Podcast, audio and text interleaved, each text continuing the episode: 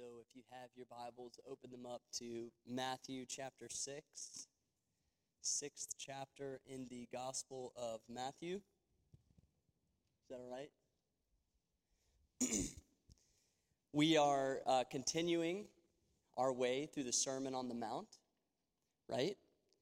The Sermon on the Mount, Jesus' first uh, real public sermon that's recorded in the Gospels, kind of pacing our way through here. And the, the lens that we've looked at the, the Sermon on the Mount through is this idea of the kingdom of God.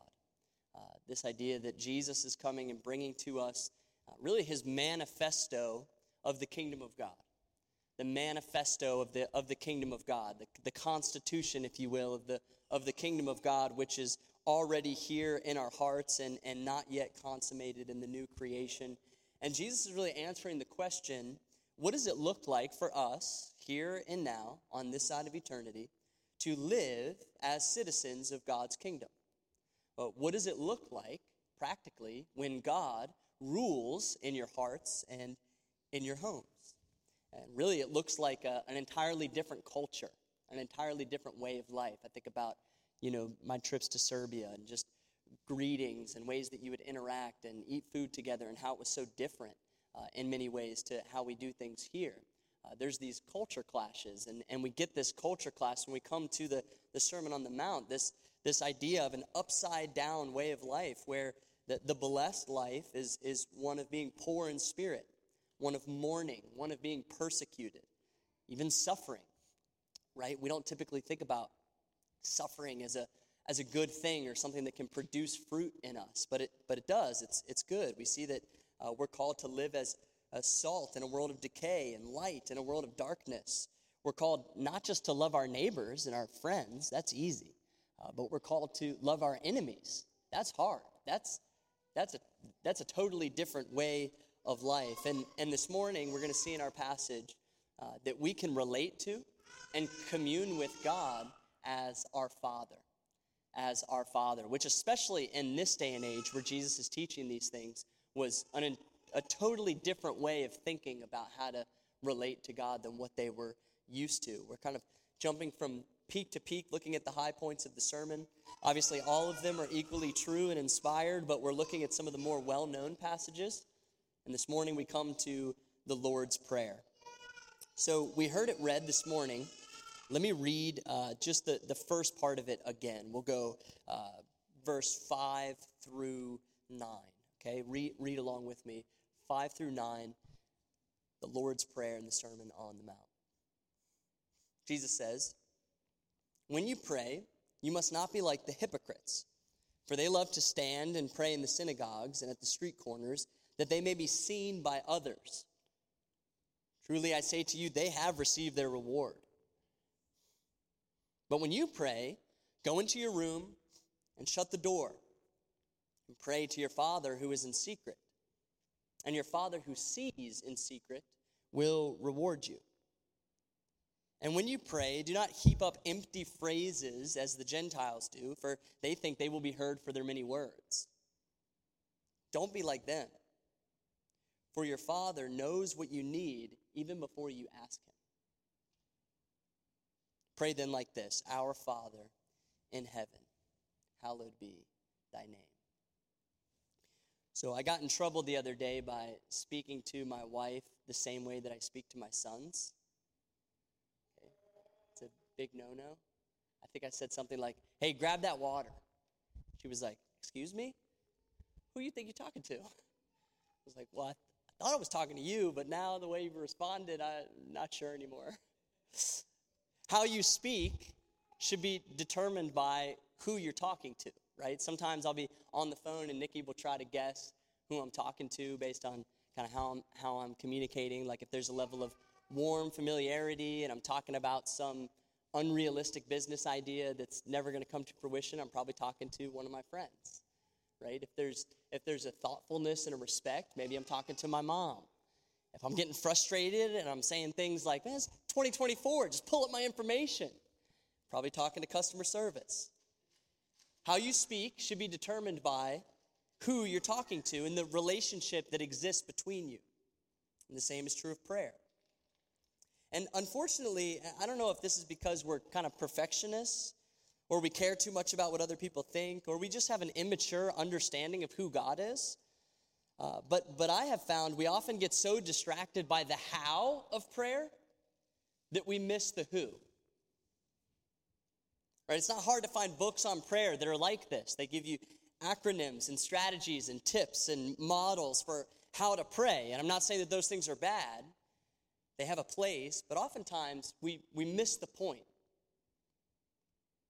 What Jesus is trying to emphasize here is less of the, the what and, and more of the who. That at the very heart of, of prayer is our Heavenly Father. Our, our Heavenly Father, who, like any good father with their kids, wants to, to be with us, wants to commune with us, wants our hearts. And if we, if we understand that, if we understand who God really is, our, our good Father, and the love and care and understanding and protection that He has for us, we focus our hearts on who He is, everything else will sort of take care of itself. So I find a lot of times we come to passages like this and we want to create like a model for, well, we got to pray like this part and then we pray this part and this is what like a comprehensive prayer looks like. But really, I want us to spend the bulk of our time considering who it is that we are communicating with. And then by implication, what that tells us about how we should pray. So, who and how? Who and how? Of course, Jesus says that we pray to our Father. Again, he says, don't be like the hypocrites. They're on the street corners that they may be seen by others, verse 5. Verse 6 When you pray, shut the door and pray to your Father who's in secret, and your Father who sees in secret will reward you. First thing to recognize is that Jesus is speaking into a highly religious and kind of formalized context. These temple leaders that were around, uh, that he was sort of pointing out, had special titles, special clothes, special positions, special recitations uh, at special times of the day and special locations. And, and much of that was actually not ordered by God, but was layered on top of what God had commanded just through man made tradition. And why did they do this? Well, they did this, verse 5, that they may be seen by others. You see, for the hypocrites, the who, the object of their prayers, the one on the other line, is simply other people. You see, right at the outset, Jesus is driving at the who. And so, in contrast, rather than praying to be seen or heard a certain way by others, look at verse 6 go to your room and pray to your Father. And your Father who sees you in that secret place will reward you. And then he goes on to repeat himself. Verse 8 Your Father knows what you need. Verse 9 Our Father in heaven. For Jesus, it's all about the who. It's all about the Father, your Father. The word in Aramaic is the title Abba. It's the most personal way that uh, someone could refer to their earthly father, Abba. It's similar to saying dad. Dad. Now, we have the benefit of 2,000 years of church history, which has helped us kind of unpack these things. But again, for the original audience, this was a pretty crazy thing to say. It would have been provocative at best, blasphemous at worst. You see, the fatherhood of God is not really a central theme in the Old Testament. Now, it's there, we, we find it, it's not foreign, but it's not central. And, and when the fatherhood of God is referenced, it's typically by way of analogy rather than as a direct reference to God as Father. Like Psalm 103 As a father has compassion on his children, so the Lord shows compassion on those who fear him. You see, it's more of an analogy. That's typically what we see in the Old Testament.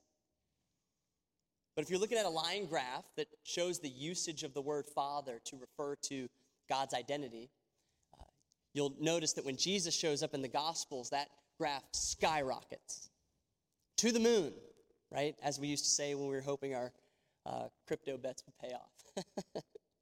But unlike that, there's no crash. The usage of the word Father to refer to God keeps going throughout the rest of the scriptures, all the way through Revelation, and will continue through all of eternity because it's, it's not just an analogy, it's actually who God is. He, he is Father. He is the Father of fathers, the archetypal Father, the good and better Father. If there's anything that we understand about what a good father is, it comes from God Himself. This means that, that God is deeply personal, friends. He's deeply personal. Your father sees you in secret. He knows what you need before you even ask. As he says elsewhere, the father has numbered every hair on your head.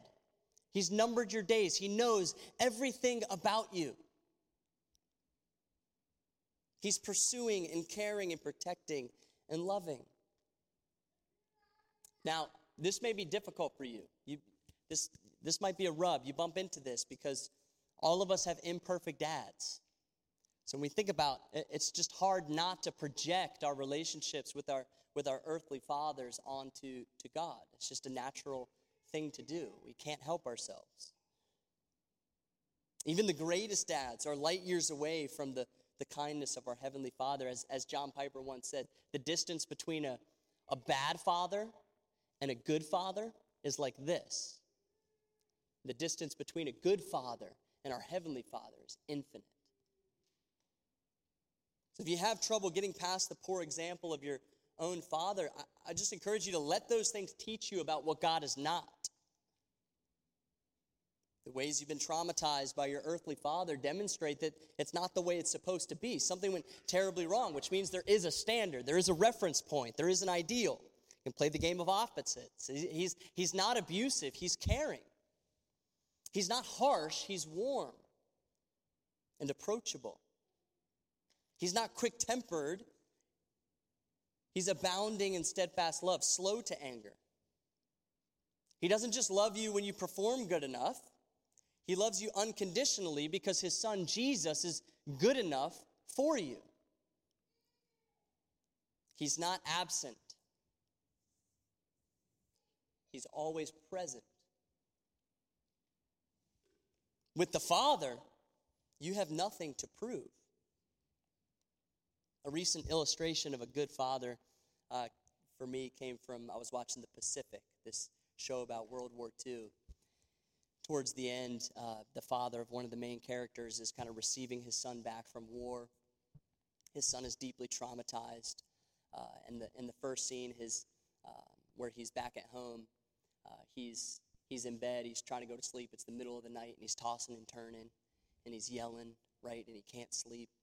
And his father comes to the door and listens to his son, and they're thrashing about in his bed. And then he just goes and he takes a seat right outside of the room and he just sits there for the whole night to be present with his son. And then, and then later, his, his son is sitting beneath this tree, just sort of working through what he has just experienced. And uh, the son's mom comes and, and essentially says, You need to get up and get a job. Why are you lounging around? This isn't good for you. And, and dad comes to his defense Hey, leave him alone. You have no idea what he experienced. Give him some space. He's going to be okay. And then, of course, the son works through it and goes and gets a PhD, and he's, and he's fine. And, and you just wonder what would have happened if the father had been different. If the father had came in with a harsh hand, perhaps like, like his mom, and said, Get up and get a job, figure it out right now. No. He was understanding, he was sympathetic. He sat outside the room of his son all night because he just wanted to be with him. And even that good dad is just a, a, blurry shadow in comparison to who God our Father really is. Just let these words wash over you for a moment. Fear not, little flock, for it is your Father's good pleasure to give you the kingdom. See what kind of love the Father has given to us that we should be called children of God. Look at the birds of the air. They don't sow nor reap nor gather into barns, and yet your heavenly Father feeds them. Are you not of more value to Him than they? Every good and perfect gift comes down from above, from the Father of lights, with whom there is no variation or shadow due to change. My Father is greater than all, and no one is able to snatch you out of my Father's hand. In my Father's house, there are many rooms, and I go to prepare a place for you.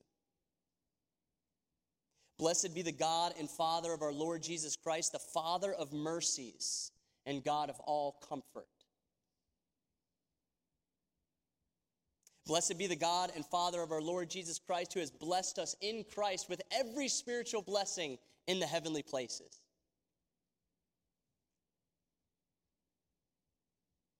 Blessed be the God and Father of our Lord Jesus Christ.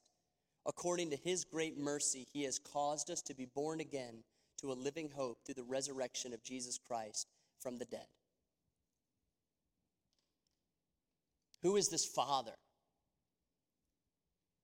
He's a Father who loves you so much that he, he sent his one and only Son. That whosoever believes in him would not perish, but would have everlasting life. I mean, imagine if I had the opportunity to save somebody, but I had to trade the life of my son, Shepard. I had to send Shepard into excruciating suffering and to his own death.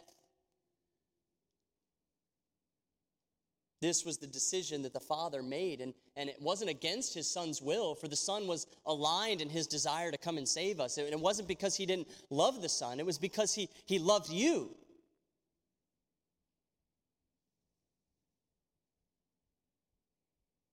With an everlasting love.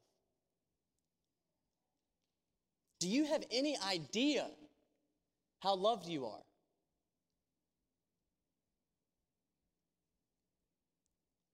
Do you have any idea how the heart of God the Father overflows with compassion for you? Do you have any idea of how, how God just wants to be with you in that secret place?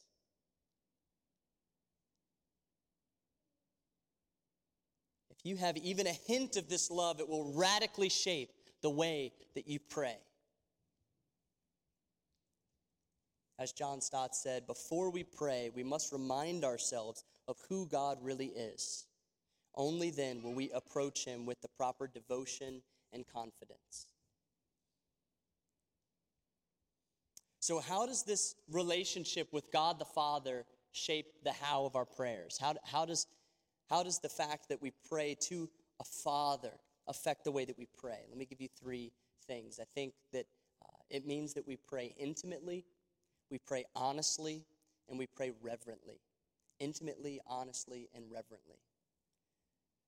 First, intimately.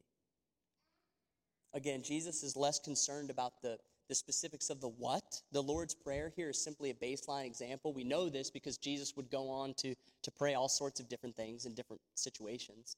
And the early church prays all different things depending on the, the need of the hour. So this is sort of just a, a picture, just an example what Jesus is really getting at is he wants us to relate to God as he really is. And so he draws this contrast between the prayers of the pagans on the one hand and the prayers of true sons and daughters on the other hand.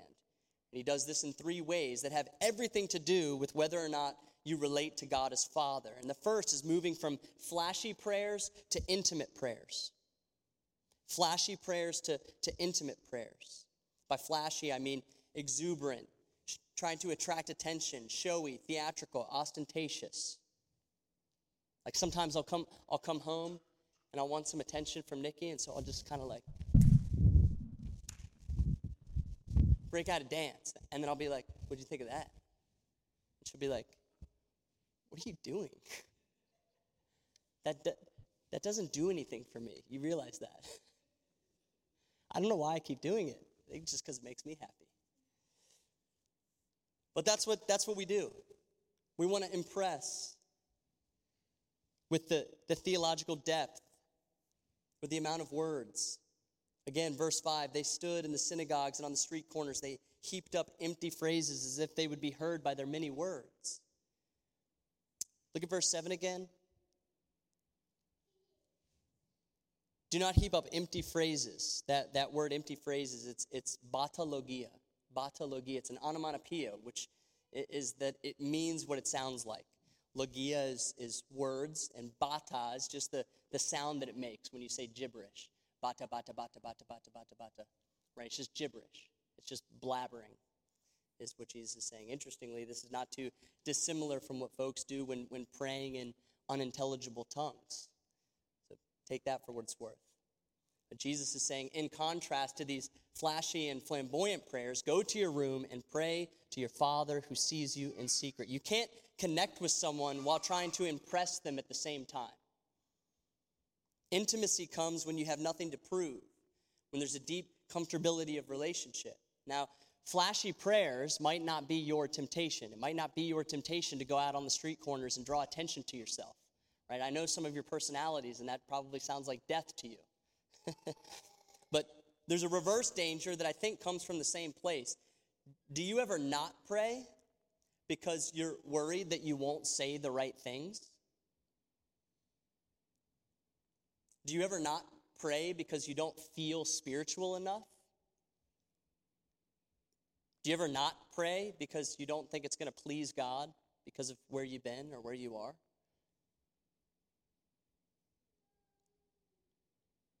It's the same issue.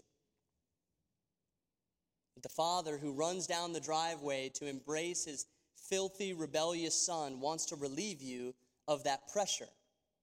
You see, Jesus is teaching the glorious truth that if God is Father, then He's approachable. He doesn't need the flash, He doesn't need the noise, He doesn't need the perfect prayer, He doesn't need all the words. His heart is to be with you. He already knows what you need. I like to think of this as withness. God is after withness. He's after us being with Him, opening up our lives to Him. I can relate to this as a father myself. I find it quite annoying when my sons clamor for my attention. Like, dad, dad, dad, like, just calm down. Just come sit with me. Let's just be together. And this is what we see in the life of Christ. He regularly went where? To a desolate place while it was still dark to spend time with his Father. Here's the point because God is a good father, we're freed from the pressure of flashy prayers and can approach Him with intimate ones. I want to sprinkle in a little application as we go. How do we apply this? What does it look like to pray intimate prayers? Uh, well, I just would love for you to consider is there a place where you feel especially comfortable and open with the Lord? Is there a place that fosters intimacy between you and the Lord? Again, the location is not what's most important to Jesus, but it does it does illustrate what's going on in the heart. It does help the heart. The place affects your, your posture. So, are there places where you feel more prone to open up to God? Is there a specific chair? Is it in your car? Is it prayer walks? For me, it's going out on a little walk. It's very helpful for me. Identify what, what are these places, these contexts, this secret place where I can connect with God more intimately and lean into that, right? If, if sitting in a chair, like in a quiet room doesn't help foster prayers, like that's that's kind of the case for me. It really doesn't help my prayer life to just sit in a chair in a quiet room. I got to I got to be on the move because of my my personality and my I don't know, my the way my brain works. So think about that, right? It doesn't have to be this specific thing. Think about what sort of places foster intimacy between you and God and, and lean into those intimate places because your Father wants to be with you. So the next contrast here is the difference between fake prayer and honest prayer. Fake prayer and honest prayer. So far from touting our own righteousness between the mask of false piety, Jesus encourages us to be honest with ourselves and with our needs with the Father. He does some name calling here. Not all name calling is bad if it's true and done in love. And he calls these folks hypocrites. It's a compound word in Greek which literally means to, to act or behave underneath or behind as a, as a mask. So a two faced person. What they say doesn't match what's underneath. What they pray doesn't match the true relationship that exists between them and God. It's just a facade. And so, in contrast, Jesus teaches to pray to the Father who already knows what you need before you ask Him.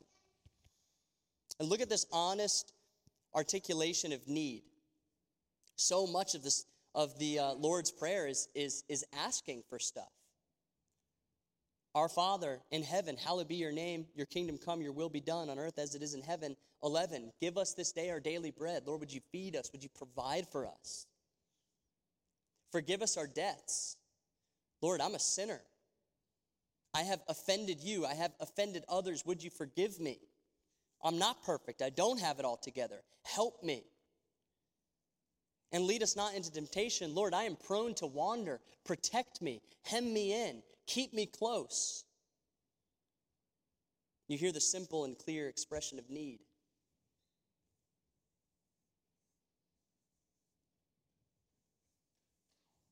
The Apostle Paul says, I boast all the more gladly in my weaknesses, because when I am weak, then I am strong. Peter says, Cast your anxieties upon him, for he cares for you. The author of Hebrews says, We approach the throne of grace with confidence to receive mercy and help in our time of need. God doesn't want your false strength, He doesn't want your false faith. He wants your heart, He wants you to be honest. And again, Jesus sets the example for us. When He was in the garden, sweating drops of blood, He wept before His Father. He pleaded to his father, if there be another way to achieve their salvation, please let it be so. I don't want to do this. I'm hurting. I'm suffering. Help me. The king of all creation was weak before his father, which, by the way, is true strength. So, how might we apply this? What might it look like to pray honest, not fake prayers? Uh, the way that I lean into this is I journal my troubles uh, typically once a week, sometimes more, depending on the week, I'll just list out, I'll just write out all the things that are troubling my soul. Just write them out. I brought my, can you throw me the journal?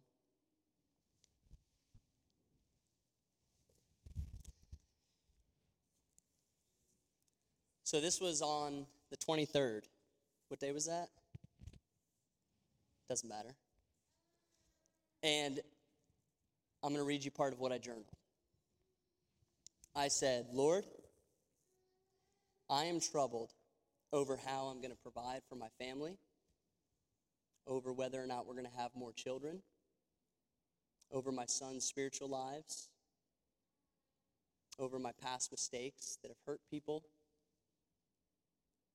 I'm troubled over what others think of me. I'm troubled over what has to happen to lead the church to a stronger place. I'm troubled over the slowness of my sanctification. And that was my prayer. And then I sat with that and just spent some time thinking about these things that trouble my soul and where I need the Lord's help. I just spent some time reading these things, thinking about how the Lord has provided and will provide it for my needs.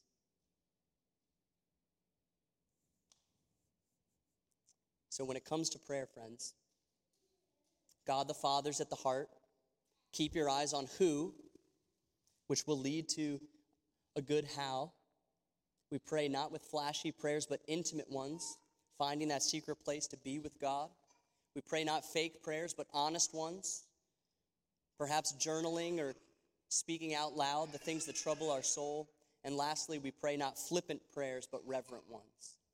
Flippant prayers, but reverent ones. Starting to bring the plane down for landing. Uh, so, again, this word in verse 7, batologia, look at how the English uh, translators render this empty phrases. Empty phrases. The bata there doesn't mean anything. It's, there's no substance, there's no depth. These prayers are, are flippant, they're thoughtless. And in contrast, Jesus invites us to reverent prayers. And I know that word might have some connotations for you, religious connotations, whatever. Uh, a good way to think about reverence is with reference. What is, what is reverence? Reverence is, is with reference to who God really is communicating to Him on the basis of who He really is. So, flippant prayers take God for granted. Reverent prayers acknowledge the glory of who He really is. We read it, verse 9. Our Father in heaven, hallowed, holy, set apart, distinct, glorious is your name. And at the end, many manuscripts say, For thine is the kingdom and the power and the glory forever. Reverence, respect, As with any son with a father they love, there exists a deep respect and, and admiration. Right? So just because the Father is deeply personal and familiar with you doesn't mean that we don't approach him with humility and respect. You think about Psalm 103, we read it a moment ago. As the Father shows compassion to his children, so the Lord shows compassion on those who fear him, revere him, respect him, honor him. And this is how I want my sons to interact with me. Like, I want them to have an unshakable awareness of my kindness. I want them to feel free to always approach me with whatever they need. I want there to be intimacy and honesty, as we've talked about. But also, for their own good, I want them to have a respect for me, a respect for my strength, my ability, my authority. For it's that respect that gives them confidence in my ability to protect them and provide for them. A dad who's only a friend to his kids all the time is not worthy of respect and therefore can't be trusted as a strong protector when the enemy attacks. And again, Jesus sets the example for us. In his longest recorded prayer of John 17, we see him speak to the glory of his Father over and over and over again. He says in verse 4 of chapter 17, I have glorified your name, and I have accomplished the work that you sent me to do. So, like a tree with, with the deepest roots of intimacy, Jesus stretches to the highest heights of reverence for his Father. How do we apply this? How do we pray with, with reverence or with reference to who God really is? This may feel like uh, tangential, but I, th- I, think it's related. I was talking with Jorgen about this this week. Uh, one way we pray with, with reverence is we, we pray with reference to the Trinity and the, the ways that each member of the Trinity interacts with us and engages with us in different ways. Uh, we believe that God the Father, God the Son, and God the Spirit are God, one God in three persons who have a different role to play in your life. So, do your prayers make Trinitarian sense? Right? Do you thank the Father for dying on the cross for you? The Father didn't die on the cross for you, the Son died on the cross for you. Right? We pray empowered by the Holy Spirit through the mediation of the Son to God the Father. Now, we can address the Spirit and Jesus in prayer. It's not wrong to do that. They're both persons. We have a relationship with them. If Jesus receives worship in the Bible, we can certainly pray to him. But the primary object of our prayers in the scriptures is the Father. We pray to the Father. And this is the glorious truth of the gospel that we have been invited into the inn of ends of the Trinitarian family. We've been invited in to the inn of ends of all of who God is. That, that the Son qualifies us, He, he cleans us up. He intercedes for us. He brings us close to the Father, who then receives us gladly because we, we stand with the righteousness of Christ upon our backs. And then He fills us with His Spirit that we can always be connected to the Lord no matter where we are and no matter what's going on.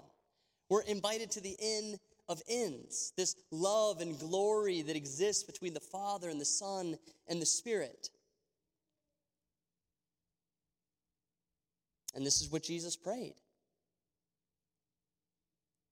In John 17, at the end, he said, I ask not for these only, that is his immediate disciples, but also for those who believe in me through their word. That's us.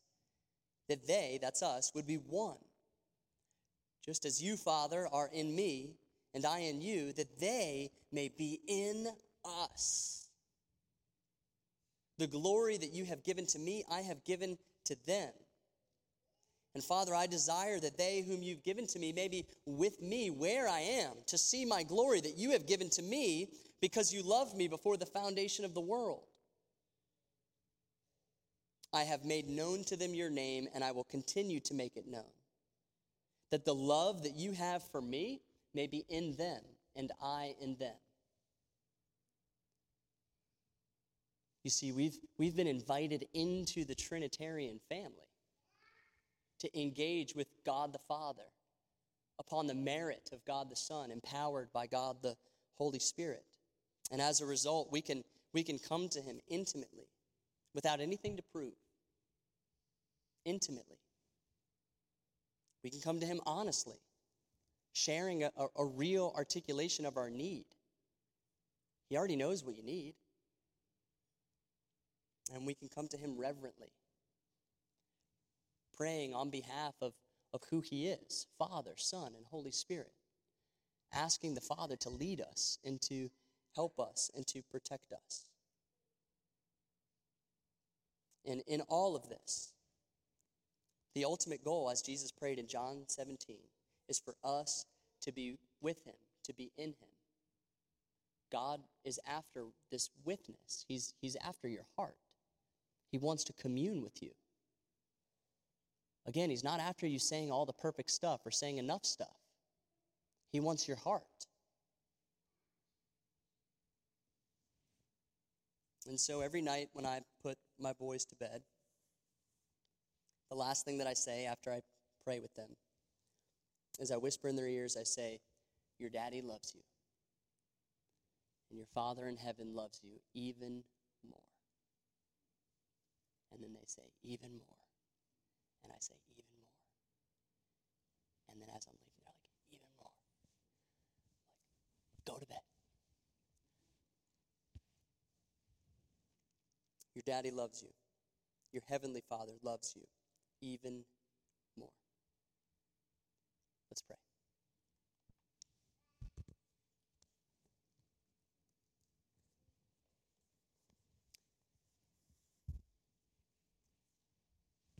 Our Father, you are holy, you are good. We revere you, and we thank you for inviting us into your family. We thank you that you, your, your heart, your desire, your, your character is that you want to be close to us. And I pray that we would, we would see you that way. That the imagination of our hearts would be drawn to images like the Father running down the driveway to embrace his dirty son. That's your heart for us. And I pray that that would result in a, in a free and, and, and simple and comfortable prayer life where we commune with you always, bringing to you whatever it is that we need with confidence that your heart is to provide for us. And thank you, Jesus, for making that possible, for interceding for us, for cleaning up our prayers and presenting them to the Father. Would you continue to lead us by your Spirit, we pray, in Jesus' name. Amen.